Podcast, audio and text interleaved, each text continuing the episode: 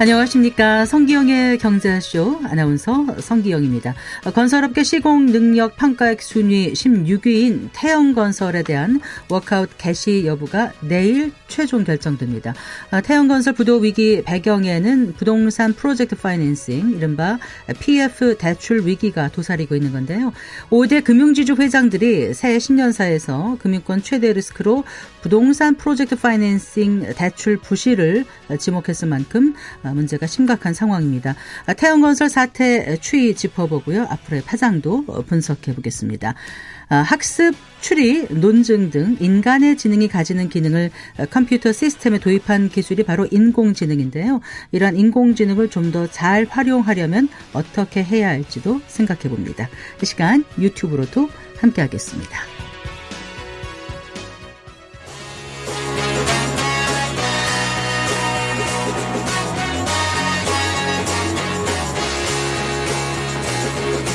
경제 시야를 넓혀드립니다. 투자의 지름길을 안내합니다. 돈 되는 정보를 발견하는 시간. KBS 1라디오 경제쇼.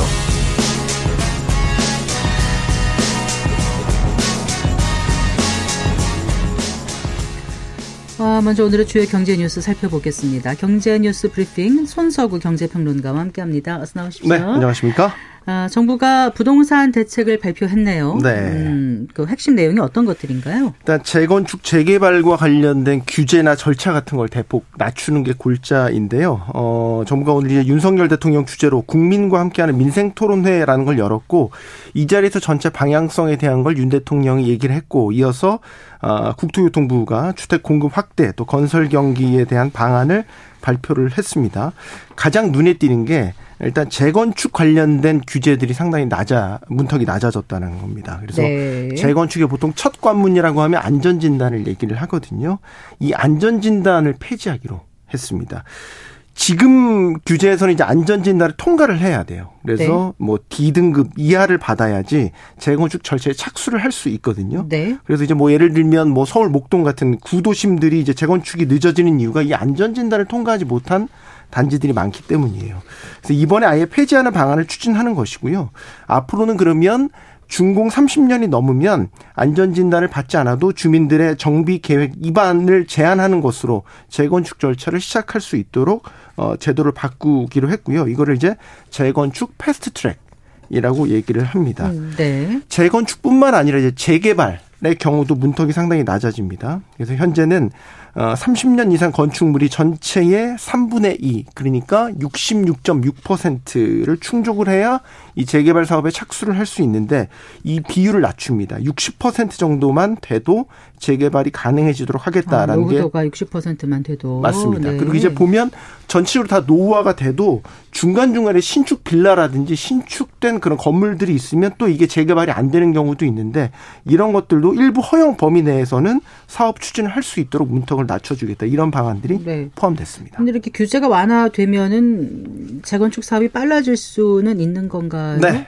지금 계획상으로 빨라질 것 같습니다. 그러니까 재건축 절차를 시작하는데 이제 안전 진단에는 걸림돌이 일단 사라졌고요. 어 그리고 이제 오래 걸리는 게 그 재건축 추진위원회부터 인가를 받아서 정식 재건축 조합을 설립하는 이 기간이 한 2년에서 길면 3년 정도 걸리거든요. 네. 근데 이게 지금 현행 그 제도 하에서는 그 정비구역 지정을 받은 다음에 추진위원회가 구성이 되고 조합이 설립이 됩니다. 근데 이제 어, 이 재건축 조합이 만들어지는 과정을 아까 정책 그 입안하면 된다고 하는 그 과정에 같이 포함을 시킵니다. 동시에 추진할 수 있게 만드는 거죠. 전체적으로 보면 2, 3년이 거기서 줄어들게 되고요. 또한 서울시의 경우에는 별도로 재건축 신속 통합 기획이라는 걸 시행을 합니다. 이미 시행하고 있죠. 시행하고 있죠. 신통 기획이라고 얘기를 하는데 네네. 네. 이것까지 적용이 되면 이제 지자체 단위에서 인허가도 빨라지기 때문에 전체 다 합치면 5, 6년 가량 어, 전체 재건축 사업 기간이 단축될 것으로 전망이 되거든요. 그래서 통상적으로 보면 전체 재건축 사업 기간이 최소 10년이 정도가 걸려요. 길게는 네. 뭐 15년, 20년이 넘는 경우도 있는데 요런 것들이 이제 어 제도가 개선이 되면 5, 6년 가량 줄어든다라고 계산을 해 보면 10년 안팎 정도로 재건축 기한이 줄어든다. 이런 조합원들 사이에 의견만 일치되면은 이제 법적인 절차는 좀 빨리 갈 수 있으니까. 네, 맞습니다. 재건축이 빨라질 수 있다 이런 말씀이신데 사실 도심에 이렇게 공급할 땅이 많지 않기 때문에 노후도가 심한 재, 아파트들이 재건축이 되거나 그래야 네. 좀, 좀 순환이 될 수 있을 것 같고. 맞습니다. 네. 지금 윤석열 정부의 주택 정책 기조가 수요가 있는 곳에 공급을 늘리겠다라고 해서 도심 안에의 주택을 늘리는 거를 좀 초점을 맞춰서 제도를 개선을 하려고 하고 있거든요. 네. 이런 방안의 일환이라고 보시면 되겠습니다. 음, 네. 어, 그리고 이제 분당이나 일산 같은 일기 신도시 재건축 일정도 정부 임기 내에 네. 시작해보겠다. 네. 어, 그러니까 이런 계획을 밝힌 거죠. 구체적 바뀐 이제 그 시기가 나온 것이죠. 네. 그래서 지난해 일기 신도시 특별법 제정이 됐었는데 여기에서 이제 시범 지구, 그러니까 선도 지구라고 해서 먼저 추진되는 지구들이 있습니다. 이거를 올 하반기 중에 지정을 하고요. 네. 내년 중에 이제 특별 정비 계획을 수립을 해서 2027년에는 착공을 해서 2030년에는 첫 입주를 하는 것으로 지금 그러니까 이 정부 내에서 착공을 한번 해보겠다. 첫 삽을 이제 이 정부 내에서 네, 뜨겠다라는 음. 계획을 밝힌 거고 이런 시점을 명시적으로 밝힌 게 이번이 처음입니다. 그 밖에도 이제 그 미분양 대책도 나왔는데요. 지방 같은 경우 좀 준공 다 지어진 미분양 주택들이 상당히 문제가 되고 있거든요. 그래서 이런 미분양 주택 해소를 위해서 주택 사업자도 그렇고 주택 구입하시는 분들에게도 세제 혜택을 한시적으로 적용을 해줄 겁니다. 그래서 예를 들면 1가구 1주택자가 지방 미분양 주택을 구입을 하게 되면요. 어, 세금을 계산하는 데 있어서 다주택자로 어, 계산을 하지 않고요. 어, 이런 것들을 이제 한시적으로 예외를 인정을 해 주는 겁니다. 그러니까 주택 사업 그 사업 주택 수에 포함이 되지 않도록 네. 한시적인 그 규제 제외를 해 주는 거죠. 또 그 밖에 건설 경기 위축에 대응하기 위해서 어떤 공적 프로젝트 파이낸싱 PF 대출 보증을 확대하는 이런 방안들도 포함이 됐습니다. 네. 근데 이제 관건은 어이 일십 대책이 나왔지만 이게 이제 도시정비법을 다 개정을 해야 돼요. 그래서 이것도 역시 국회에서 이제 그 입법을 해야 되는 이런 것들이 있고요.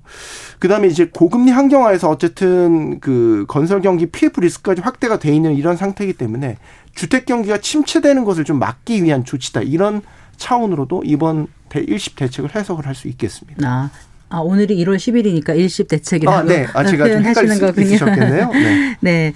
자, 그리고 이제 지난해 그 은행권 가계 대출이 역대 최대치였다면서요. 네. 뭐 예상은 했지만 역시 어, 많이 늘었습니다.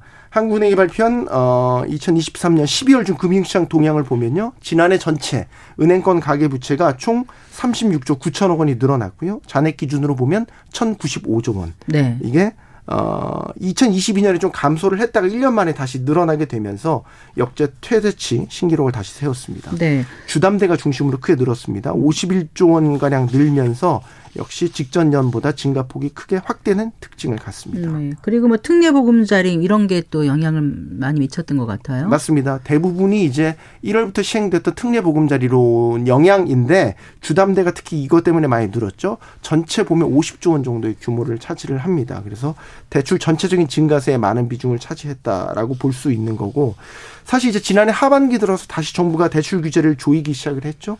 그래서 이제 어 올해 2월부터 다음 달부터는 이제 스트레스 DSR도 단계별로 도입이 되기 때문에 네네. 네. 이런 것들 보면 가계비 증가세는 아마 올해 다시 억제되는 기조로 가지 않을까 이런 전망이 가능합니다. 네. 그 밤사이 비트코인 가격이 출렁였다면서요. 네, 소동이 있었던 것 같아요. 소동이 있었습니다. 밤사이 이제 가상화폐 시장에 일대 혼동이 빚어졌는데 이게 가짜 뉴스 때문에 이렇게 됐습니다. 어, 이 가짜 뉴스 때문에 가격도 갑자기 올랐다가 쭉 떨어지는 이런 변동성이 상당히 확대되는 모습을 보였고요. 이게 어떤 가짜 뉴스였냐 하면 어, 미 증권거래위원회 SEC라고 하는데 이 증권거래위원회에서 SNS 계정 해킹을 당했어요. 그러면서 아. 여기에 어, SEC가 현물 상장 지수 펀드 ETF라고 하는데 비트코인 현물 ETF를 승인했다라는 가짜 뉴스가 올라갔습니다. 이 소식 네. 때문에 어 어, 하고 이제 투자자들이 놀라서 이제 그 비트코인 가격이 올랐다가 이 가짜 뉴스인 게 확인이 되면서 또 훅 떨어지고 그래서 거의 한 15분 사이에 네. 한 3, 400만 3, 400만 원 정도 가격이 출렁거리는 아, 이런 변동성을 나타냈습니다. 물론 그 뒤에 이 게리 겐슬러 이 SEC 위원장이 직접 승인하지 않았다 이렇게 바로 잡으면서 어 바로 잡긴 했지만 투자자들이 일대 혼란을 일으켰습니다. 이 현물 ETF 승인이 날 거라는 시장의 기대는 지난해 말부터 이미 있었잖아요. 네, 그런데 맞습니다. 일단 소식이 가짜 뉴스라도 나니까 거기에 금방 반응했다가 또 아니니까 실망이 돼서 또 빠지고 했나 봐요. 네. 이게 승인 여부가 결정되는 게 거의 임박했어요. 아마 예. 우리 시각으로 내일 정도면 네. 나올 가능성이 높습니다. 그래서 이 비트코인 투자하시는 분들은 아주 예의 주시하고 있던 이슈인데 이 SNS가 이 해킹을 당할지 누가 알았겠습니까? 그러니까요. 네. 네.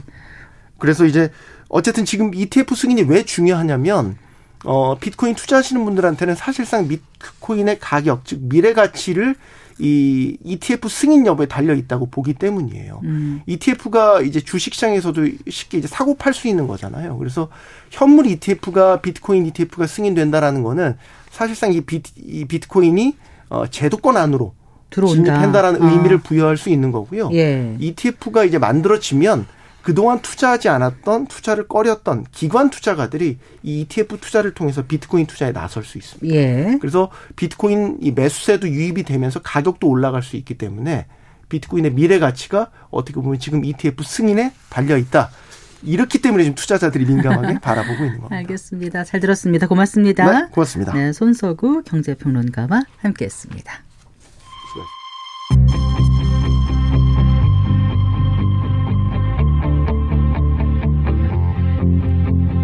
경제 전문가의 원포인트 레슨.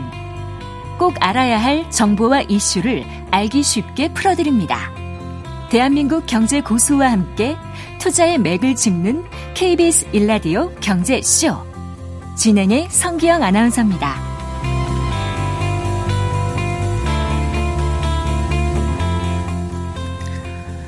아, 4시 16분입니다. 태영그룹이 지주사인 TY홀딩스 지분을 담보로 제공하는 등 예, 추가 자구안을 내놓으면서 태영건설 워크아웃이 정상 개시될 가능성이 커졌습니다. 일단 채권단은 워크아웃 계획을 속전속결로 확정하고 태영건설 정상화에 본격 착수할 방침인데요. 아, 과연 태영건설은 회생할 수 있을지 짚어보고요.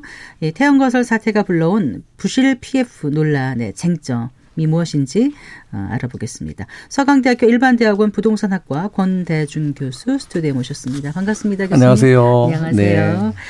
어, 그 주요 채권자들과 태영그룹 측이 오늘 만나서 이제 태영이 내놓은 그 추가 자구안을 어, 논의했다고 알려져 있습니다. 이제 정식 개시 여부는 내일 네, 내일 아, 이제 1차 결정되는 그 거죠. 회의를 합니다. 예. 채권단 회의를 합니다. 네. 일단 뭐 지금 이제 워크아웃으로 가는 수순이라고 시장에선 받아들이고 있는 것 같은데. 저도 그렇게 보고 있습니다. 네. 아, 이게 이제 그 법정 관리로 가게 되면 사실은 그 일파만파가 될 수 있거든요. 네. 그래서 어 법정 관리보다는 워크아웃으로 갈 가능성이 높고 네. 어제 이제 태영그룹 회장이 그 SBS를 담보로 맡길 정도까지 양보를 했어요. 네. 양보가 아니라 사실 그렇게 양보가 했어야 아니라 됩니다. 했어야 네. 되는데. 당연히 해야 되는 건데 네. 약속을 어긴 겁니다. 처음부터. 네. 네. 그래요. 그럼 일단 그, 어, 일단은 워크아웃으로 갈 거는 같고. 네. 네. 그 태영 측이 이제 자구안을 약속대로 이행하지 않거나 혹시라도 우리 시장이 아직 모르는 그 추가 부실이 발견될 가능성은 없는 건가요? 그건 없다고 봐야죠. 없다고 봐야 돼요. 왜요? 태영건설의 계열사가 몇 개 있는데요. 네, 네. 그중에 이제 태영 인더스트리는 매각을 했고요. 네. 지주회사가 이제 TY 홀딩스인데 네. 홀딩스의 지분이 있는 곳은 일단은 그 회장이 뭐다 드러나 있는 상태니까 네. 아, 숨은 채권이 나올 아, 채무가 나올 확률은 크진 않습니다. 네. 어, 사업장이 약 한 그 60개가 넘는데 그 중에 581개의 그, 그 하도업체가 있어요. 건설 사, 사업장이 현재, 네. 지금 문제가 된 건 건설망 문제가 된 거니까. 네, 네. 어, 그래서 지금 이게 자금 계획을 보면은 어, 태영에 갚아야 될 돈은 굉장히 많지만 네. 그 중에서 이제 자, 자, 그 자체 사업을 했던 사업이 많기 때문에 어, 보증은 그 범위 내에 있다고 봐야 됩니다. 네. 그래서 우발 참여가 나올 확률은 많지는 않은데 문제는 이제 아 채권단에서 어, 워크아웃을 결정을 만약에 내일 회의를 한다 그러면 네. 절차가 그다음엔 자산 실사를 하게 돼 있습니다. 실사. 네, 내일이 결정나는 게 아니고요. 네, 내일이 그렇겠죠. 방향성이 결정나는 거예요. 예, 예. 그렇게 되면 이제 4개월 정도 채권이 유보가 됩니다. 지금 갚아야 될 돈들이나 또 채권자들도 돈을 어 이렇게 4개월 정도 기다려야 되는 문제가 나와요. 네. 그래서 자산 일사를 해 가지고 구조조정하는 그 계획안을 다시 한번 또 이렇게 이제 어 심사를 해요. 네. 그게 통 과가 되면 어 이제 채권단 회의에서 협약을 하게 돼 있습니다. 네, 네. 그게 빨라야 뭐 5월 12일 정도 그러니까 음. 4개월 후니까 네네. 아 1월 11일이니까 아 5월 달 가까이 초과돼야 최종 결정이 날 것 같습니다. 네. 그러니까 우발 채무 이런 거는 없을 것 같다라는 게 교수님 네. 생각이시고 일단 2차 채권단 협의회는 4개월 뒤인 거고요. 네. 네. 문제는 이제 네. 우발 채무를 만약에 걱정하는 그 국민들이나 시민들이 있다면 네. 그 60개 현장 중에서 22개 현장은 아파트 현장인데 네. 22개 현장은 14,000 가구 정도가 약 그 이상이 주택도시 보증공사에 보증 가입을 했어요. 아, 네. 이게 뭐냐면요. 어, 전체 그 19,800가구 정도를 분양을 하고 있는데 아파트 네. 같은 경우는 비아파트 부분 빼고요. 근데 이 중에서 어 14,000가구 정도는 어 주택도시 보증공사의 보증서를 끊었다는 얘기는 네. 만약에 문제가 되면 거기서 대항을 해 주거나 변제해 주는 네. 환급해 주는 그런 제도입니다. 네. 그러니까 공동주택이 30가구 이상 되는 경우는 그냥 보증서를 끊어야만 분양할 수 있기 때문에 그렇죠. 네. 문제는 나머지 부분입니다. 음. 아, 나머지 부분은 부분 네, 비아파트 거예요? 부분은 뭐 지금 분양이 많이 안 된 상태고요. 어, 또 이게 분양된 상업용 건물입니까? 그렇죠. 상업용 건물. 예를 들어서 그 태영이 제일 먼저 문제가 된 게 뭐냐면요. 성동구 성동 쪽에 있는 그 낡은 그 공장을 매입을 했어요. 네. 근데 이게 2020년도에 3.3제곱미터당 한 5, 6천만 원 정도 가는 땅을 네. 6, 막 1억 5천에 샀어요. 아주 비싸게 매입했군요. 네. 근데 그 땅값의 그 브릿지로를 네. 예, 480을 했어요. 이 브릿지는 아, 뭐냐면 네. 어 땅을 구입할 때 그 에쿼티가 30% 정도만 넘으면 국제 회계 기준에서 PF 네. 해줄 수 있는데 네. 본 PF 전에 땅값을 치르기 위해서 받는 PF예요. 네. 이걸 480억을 받아가지고 네. 어 48억을 갚았어요.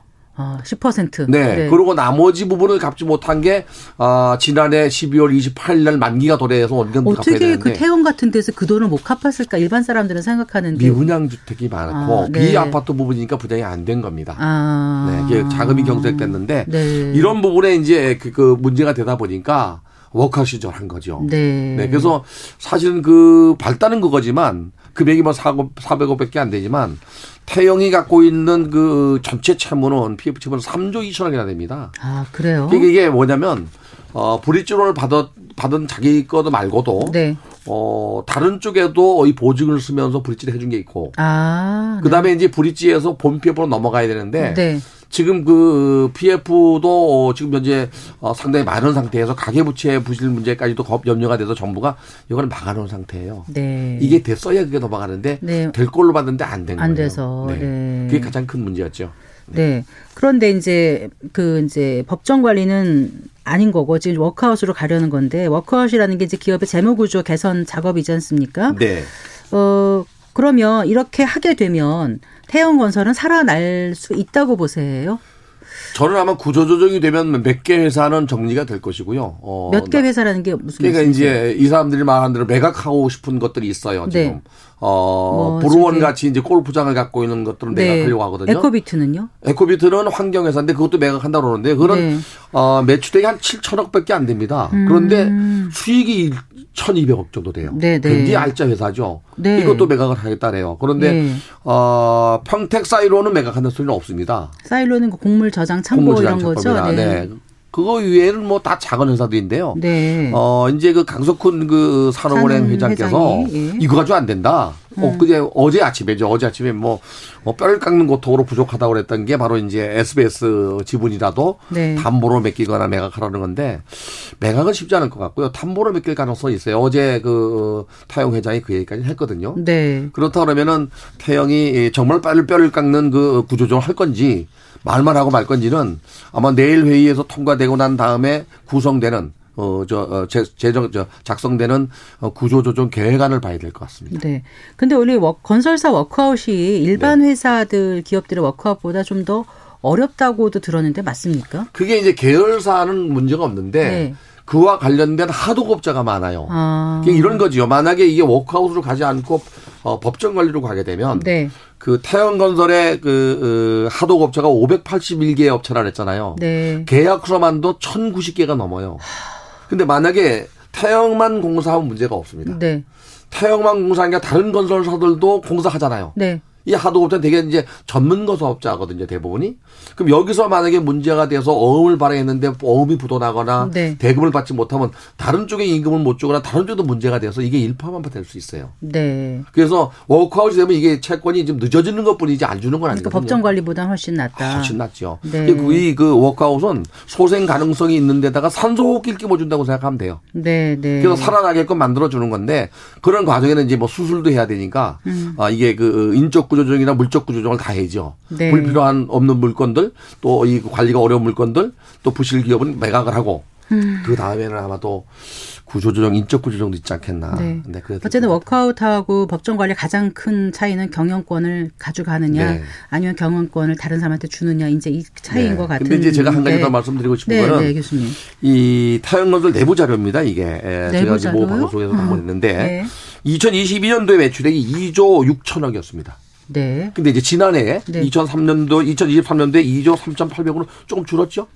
근데 크게 줄은 것 같진 않아요. 네, 비슷해요. 네. 비슷한데 어, 총 그 차입금이 차입. 2022년도에는 1조 7,400억 정도 됐는데 어, 지난해 2조 1,000억으로 아, 늘었어요. 확 늘었군요. 또 하나 PF 그 보증 쓴거 있잖아요. 네, 네. 자기 자 공사 말고 남의 공사까지 다 공사까지. 보증 쓴게 네. 어, 2022년도에 2조 6천억이었습니다. 네. 이게 작년도 3조 2천억으로 늘었어요. 아. 그런데 재미있는 게 2022년도에는 725억의 이익을 봤어요. 네.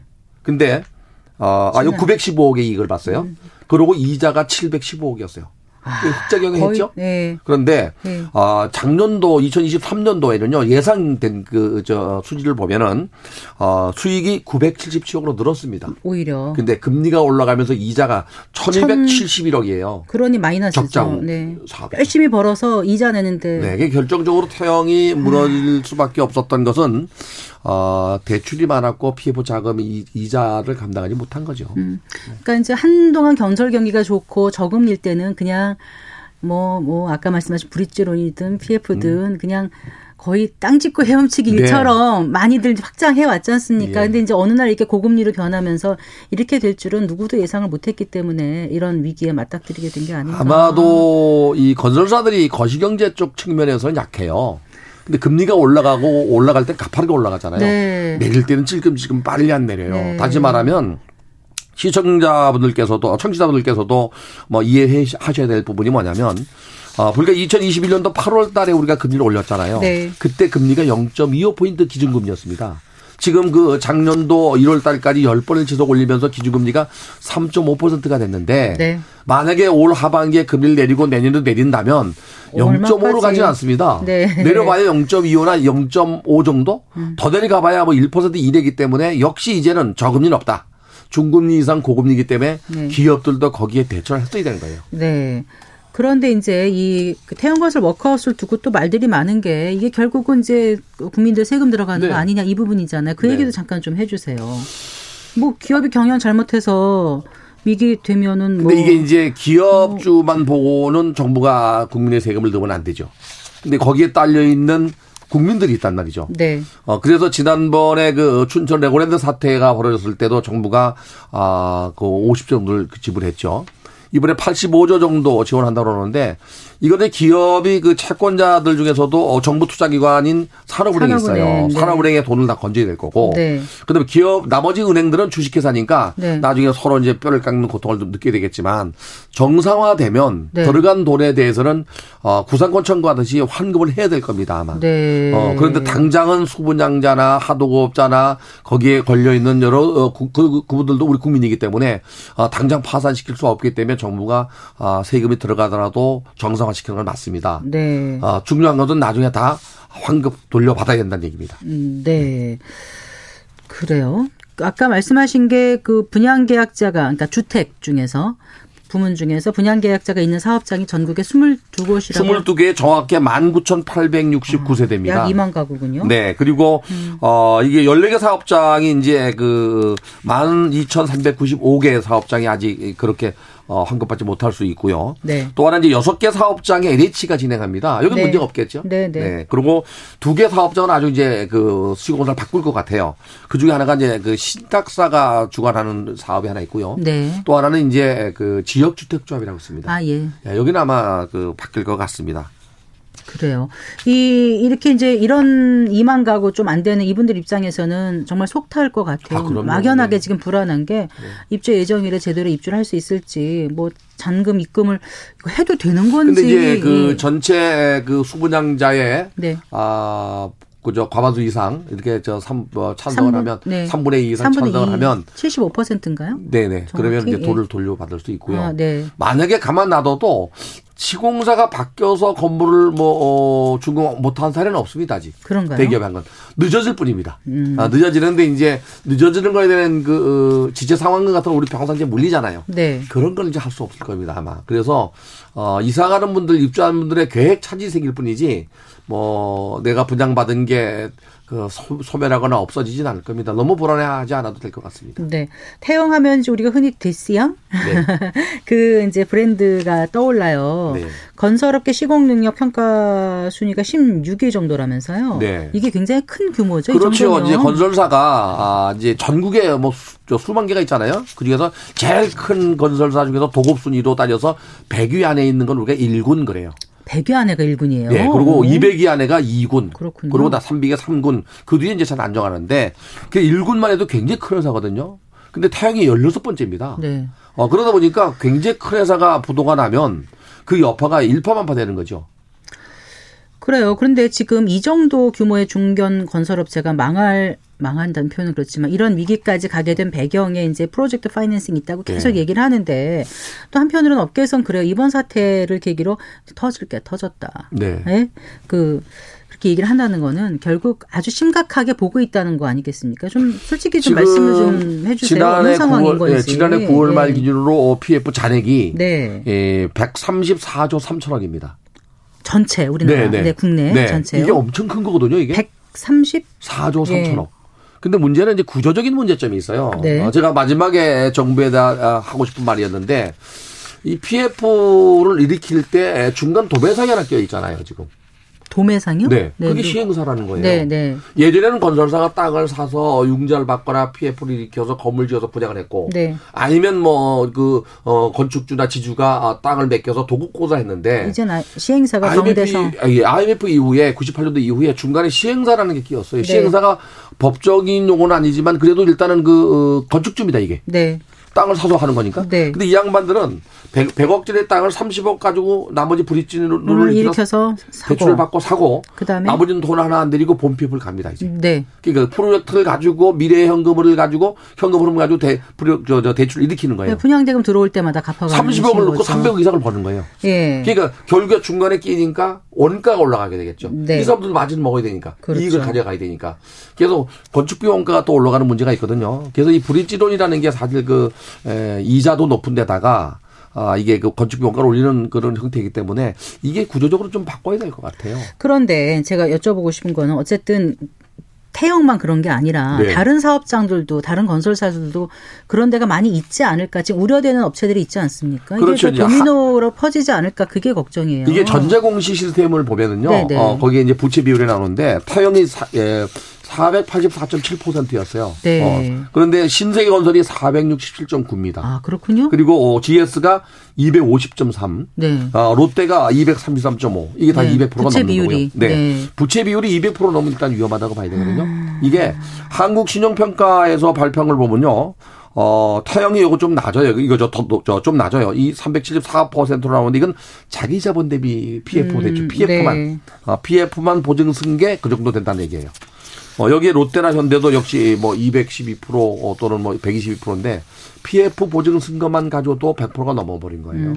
그런 이번에 이제 워크아웃 신청하는 걸 보면서 금융권에서 건설사에 대해서 유동성 공급 줄인다거나 신용 보강 요구 요구하고 이러면 더 어려워지지 않을까요? 어려워지죠. 네. 네. 근데 이참에 이제 사실은 그 선별을 좀 해야 된다고 봐요. 그렇죠, 네. 교수님. 분명히 해야 된다고 봐요. 네. 양지대 그 사업장이나 또 건실한 그 어, 건설사들은 어, 좀더 봄피플 열어서 좀 주택 공급이 될수 있도록 열어주고 그리고 어, 이 문어발식으로 그냥 사업을 확장했거나 무분별하게 경기가 좋을 때 미래를 보지 않고 수주해서 네. 지금 불량으로 돼 있는 사업장이나 또 미분양이 많은 사업장이나 또는 경영을 방만, 방만하게 했거나 또 뭐 도덕적 해이가 있는 그런 건설사들은 이참에 좀 정리가 돼야 그게 돼요. 다 가릴 수 있는 거죠. 가릴 수 있습니다. 가릴 수. 있죠. 네, 네.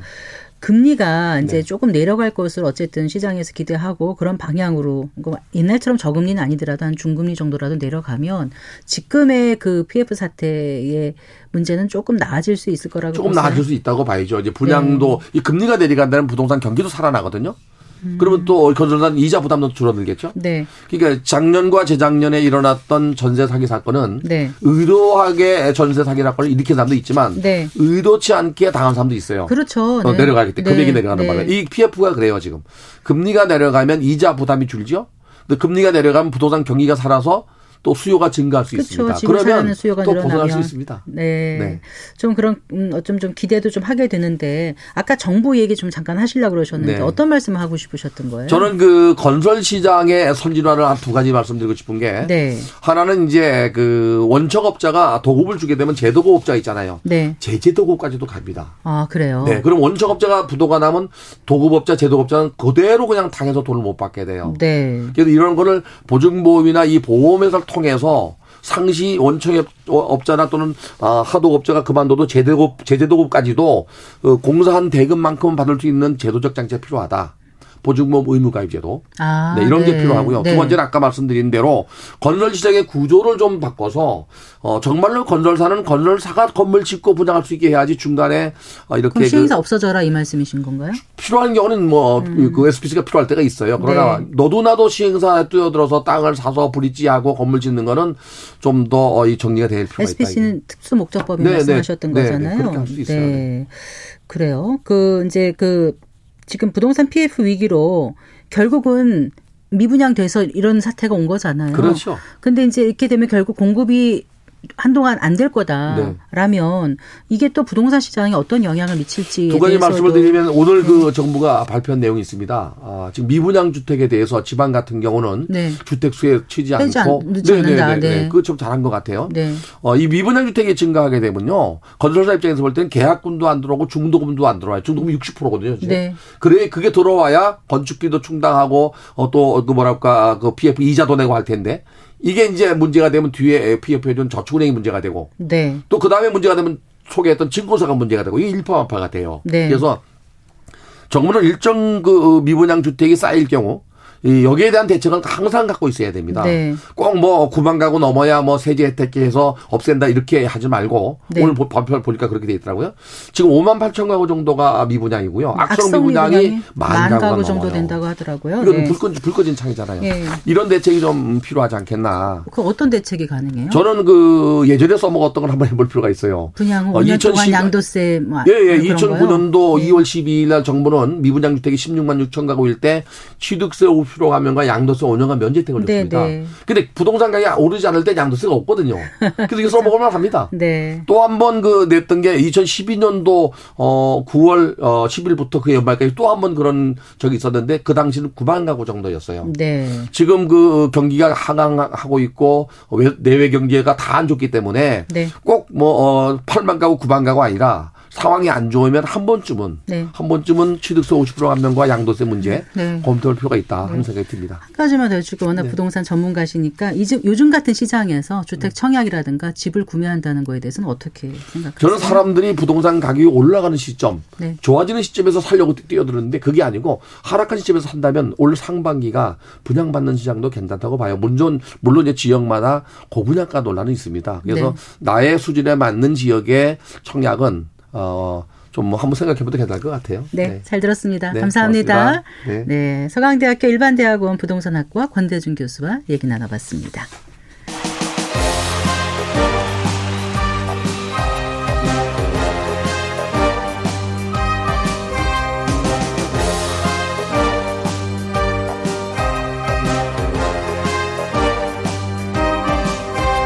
경제를 알아야 세상이 읽힙니다. 투자를 알아야 돈이 보입니다. KBS 1라디오 경제쇼.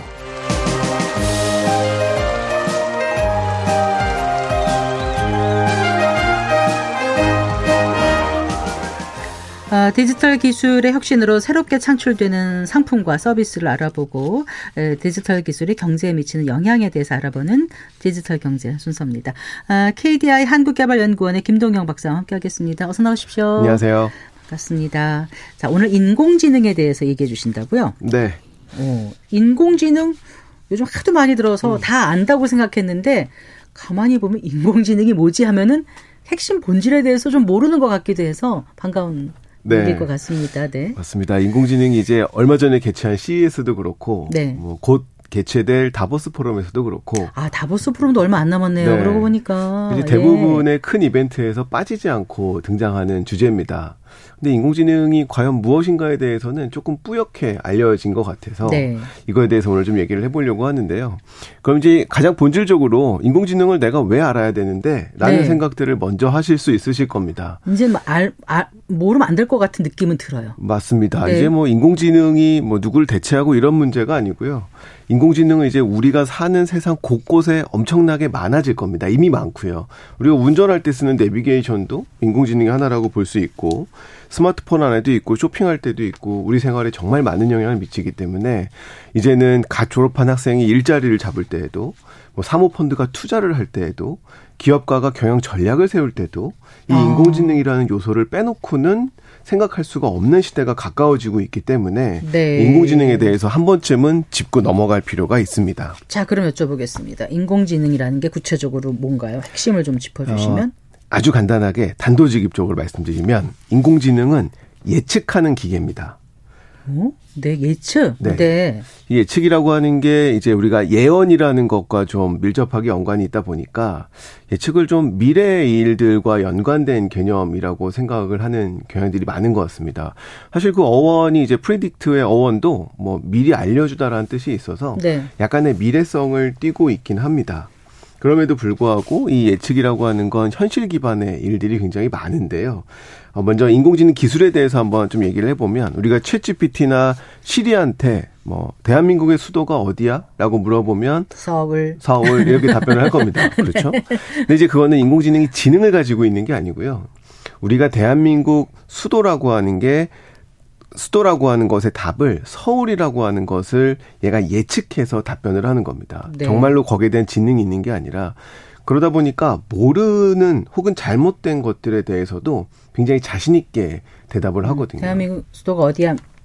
다른 얘기 하도 네네네 네, 네. 그, 런던 뭐 이렇게, 이렇게 한다는 거예요. 왜냐하면 데이터가 부족하거나 음. 데이터가 왜곡돼 있는 경우에는 그 예측이 잘못돼 버리기 때문에 네. 우리가 지능이 있는 경우라면 잘 모르는 경우에 아, 잘 모르겠는데 이럴 어, 텐데요. 그렇죠. 주저하거나 음. 나 모른다고 대답을 해야 되는데 인공지능은 그렇지 않습니다. 왜냐하면 이것을 예측해서 대답하는 것이기 때문이죠. 어 근데 약간 좀 헷갈려요. 네.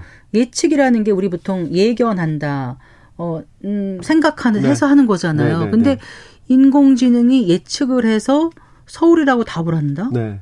그게 아니라 서울이라는 정보를 이미 다 많이 입력을 해놨기 때문에 그걸 그렇죠. 꺼내 와서 얘기하는 거 아니었나요? 어 그렇게 되면 이제 하나 하나 다 알려줬어야 되는데 네.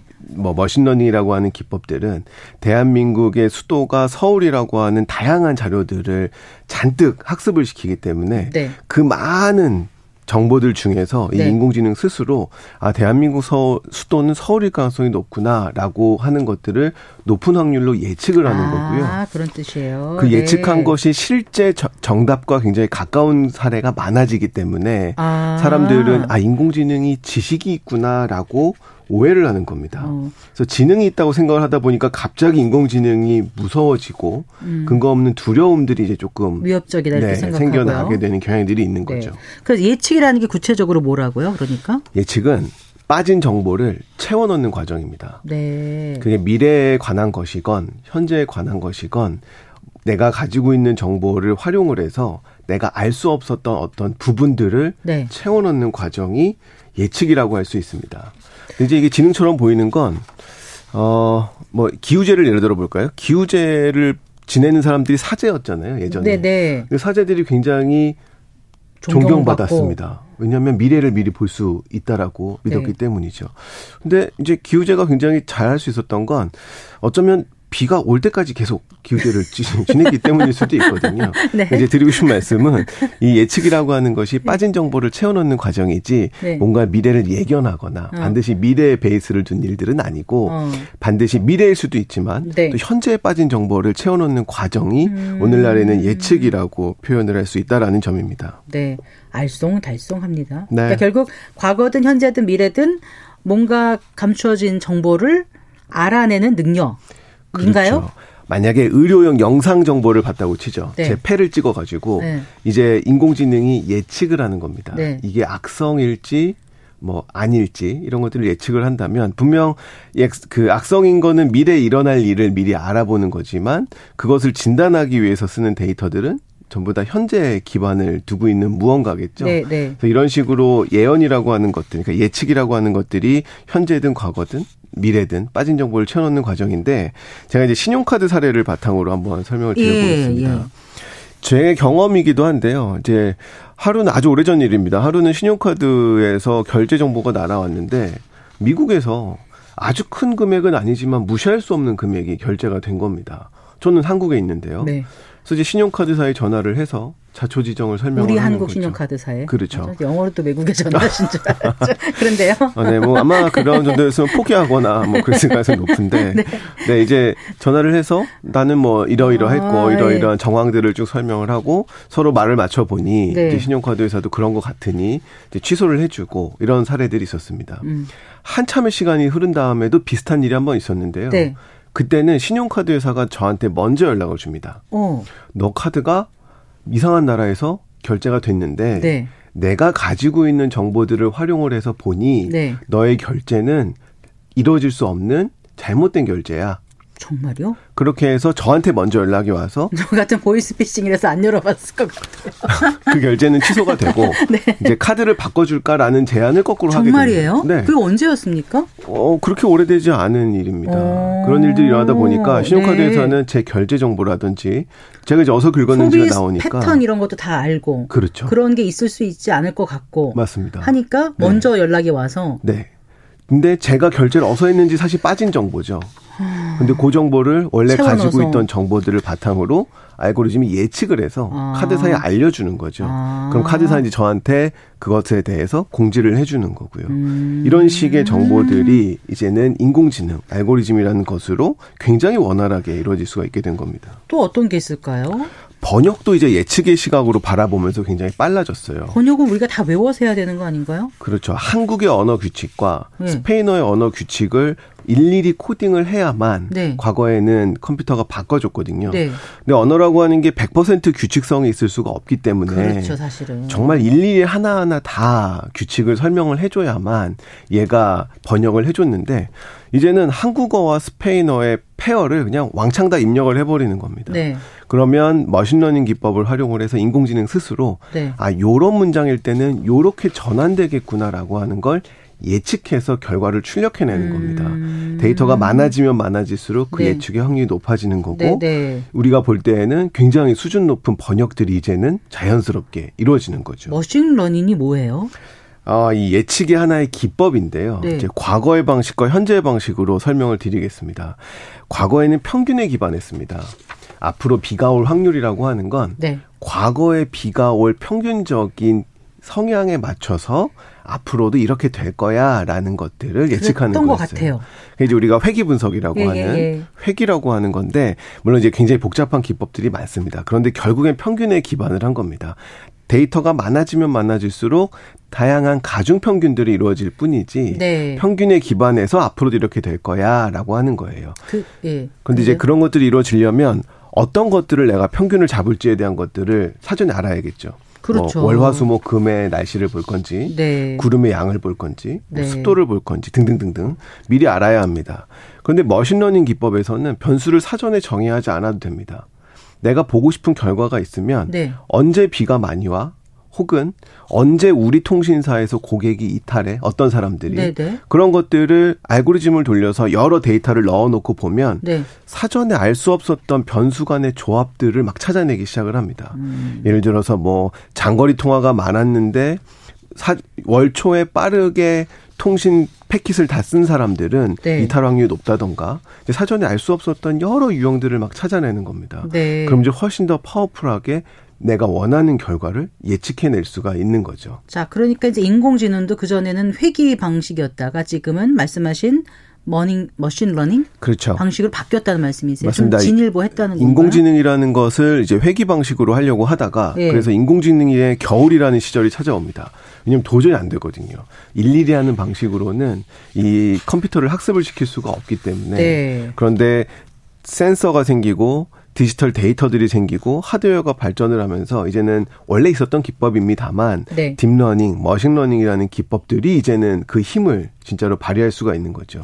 지금 그 데이터 말씀하셨는데 결국은 핵심은 데이터가 얼마만큼 있느냐 아닌가요? 맞습니다. 회귀 방식을 쓰는 이유는 과거에 데이터가 적었는데 네. 그 한정된 데이터를 바탕으로 앞날을 예- 그러니까 빠진 정보를 예측하기 위해서 평균이라는 기법을 쓴 거고요.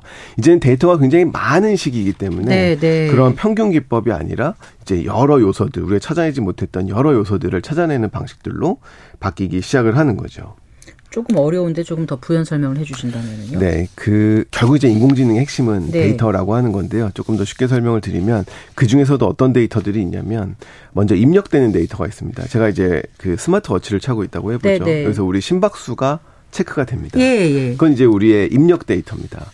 그럼 이 입력 데이터를 바탕으로 알고리즘은 뭔가를 훈련을 해야 돼요. 네. 그럼 이 사람의 심박수가 정상인지 아닌지를 보려면 다른 데서 가지고 온 비정상적인 심박 데이터를 열심히 학습을 해야 됩니다. 그렇겠네요. 아, 이런 패턴들은 잘못된 패턴이야를 인공지능이 미리 알고 있어야 네. 입력되는 데이터하고 비교해서 해서? 예측을 할 테니까요. 네. 예측을 잘 하려면 정상적인 심장 데이터도 필요합니다. 그렇죠. 그래야만 예측을 해낼 수가 있을 테니까요. 그래서 이러한 데이터들이 굉장히 다양하고 많이 있어야만 예측의 확률이 높아지는 그러니까 데이터가 많을수록 머신러닝 기법에서는 예측 확률이 높아지게 되는 겁니다. 그럼 데이터가 많이 있으려면 그만큼 비용이 많이 드는 거 아니에요? 맞습니다. 이게 통계적 기법하고 통계적 측면하고 경제적 측면 알아볼 수 있는데요. 데이터가 100만 개 있다고 네. 1000개 있을 때보다 예측력이 엄청 많아지진 않습니다. 아. 오히려 점점 그 예측의 증분은 점점 떨어지기 마련인데요. 네. 경제적으로는 의미가 있습니다. 왜냐하면 어 예를 들어서 구글 검색창에 BTS를 검색을 하면 네. 거기에 나오는 정보는 뭐 네이버에도 나오고 다음에 나오고 네. 어디든 다 나올 겁니다. 근데 이제 BTS보다 조금 덜 유명한 네. 제 이름을 치면 네. 이제 네, 김동영. 김동영을 치면 이제 구글에는 나오는데 이제 다음에는 안 나오는 이런 일이 생기기 시작을 하죠. 예, 예. 그럼 이제 소비자는 어떻게 되냐면 네. 특이한 데이터도 나오고 평균 데이터도 나오는 네. 구글을 많이 쓰게 되는 네. 겁니다. 그럼 이제 구글에 모이게 되니까 아. 예측 확률은 점점 점점 좋아지는 그러한 일들이 발생을 하게 되는 거죠. 어쨌거나 아까도 잠깐 말씀하셨는데 그럼 인공지능이 심화된다고 해서 그 인공지능은 예측력인 거지 네. 사람의 역할이 완전히 줄어드는 거는 아니다 이 말씀인 건가요? 어떤 건가요? 네, 맞습니다. 이게 예측이라는 관점으로 바라보면 우리가 이제 인공지능을 조금 더 객관적으로 볼 수가 있게 되는데 제로섬 게임이 아니라는 시각을 가지고 갈수 가 있습니다. 네. 그래서 경제적으로 보면 기술이 발달한다는 건 가격이 굉장히 저렴해진다는 얘기거든요. 가격이 저렴해진다는 얘기는 더 많은 곳에서 쓸 수 있게 그렇죠. 된다라는 예. 이야기이고 그러다 보면 이제는 어 그 너무 여러 곳에 쓰이다 보니까 사람이 못하는 것들을 굉장히 많은 방면에서 이런 예측을 보완해 줄 수 있습니다. 네. 사람은 편향이 있어서 네. 굉장히 바이어스된 의사결정들을 많이 하거든요. 네, 그런 네. 것들을 인공지능이 잡아줄 수가 있고요. 인공지능은 거꾸로 데이터가 없으면 이제 예측력이 떨어지는데 사람은 사실 초등학교 때 봤던 친구를 40년 후에 다시 본다 하더라도 바로 알아볼 수 있는 능력이 있거든요. 데이터가 없어도 유추할 수 있는 능력이 있는데 서로 보완해 갈 수가 있는 거죠. 그러다 보면 사람을 인공지능이 대체하는 게 아니라 서로 잘할 수 있는 역할로 이제 더 역할 분담을 역할 분담을 거예요. 할 수가 있게 되는 거죠. 네. 그러니까 너무 두려워할 필요가 없다 이런 말씀이신가요? 맞습니다. 두려워하지 않는 방향으로 쓸 수 있다는 의미입니다. 알겠습니다. 네. 오늘 말씀 잘 들었습니다. 고맙습니다. 네, 감사합니다. 네, 김동영 KDI 한국개발연구원 박사와 얘기 나눠봤습니다. 네. 성기영의 경제쇼 지금 마칠 시간이 된 것 같은데 맞춰도 되나요? 김강훈 프로듀서? 네. 아, 내일 이 시간에 다시 인사드리겠습니다. 고맙습니다.